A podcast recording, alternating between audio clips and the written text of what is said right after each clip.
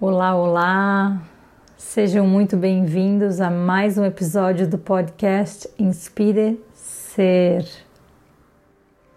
Porque toda a ação consciente nasce a partir de uma inspiração que te inspire a agir com presença, inteireza e consciência.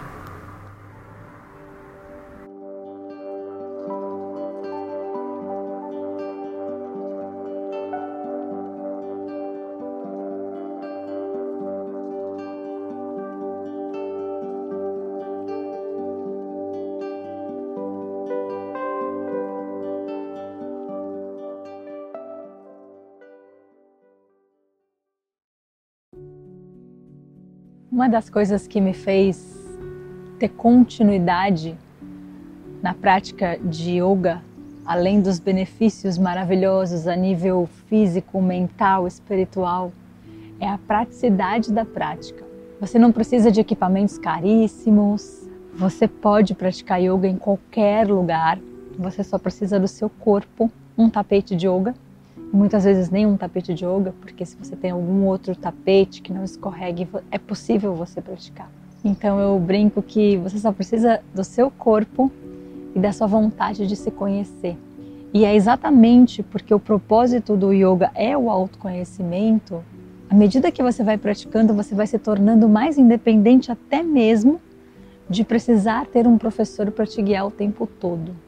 Na verdade, o propósito da prática é que Quanto mais eu me conheço, mais eu me percebo e mais eu ganho autonomia para ser o dono da minha própria prática, para conseguir escutar, né? afinar o meu corpo, que é o meu instrumento, a minha mente, a minha energia e conseguir escutar as guianças internas, muito mais do que as guianças externas.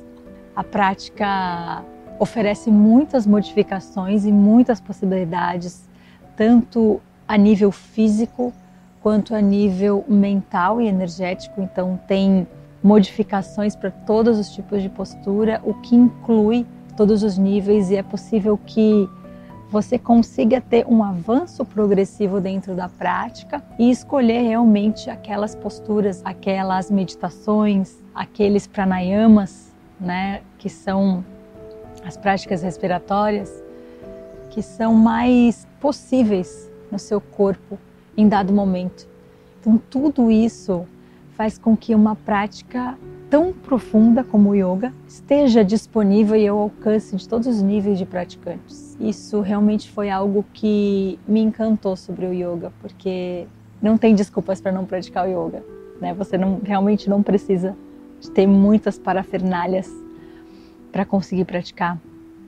Então, isso faz com que a prática também seja possível de qualquer lugar, inclusive da sua própria casa. Você não precisa necessariamente ir a um estúdio, ir a uma escola de yoga para praticar.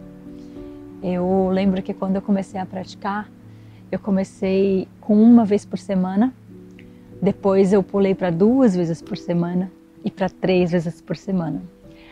Na época eu estava terminando minha faculdade e aquelas épocas de provas eu sempre dava um tempo, não conseguia praticar. E aí eu tive esses intervalos de idas e vindas no yoga. Então praticava com afinco, passava um tempo sem praticar, depois voltava a praticar. E aí eu mudei de país, fui morar um tempo nos Estados Unidos e lá realmente eu conseguia praticar muitas vezes por semana.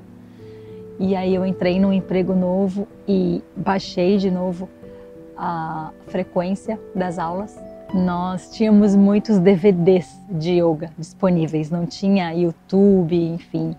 E quando eu descobri os DVDs de yoga, eu comecei a perceber que ao invés de não praticar, porque aí eu já não tinha tanto tempo assim para conseguir conciliar o emprego novo com os horários do estúdio de yoga, eu comecei a praticar em casa com os DVDs.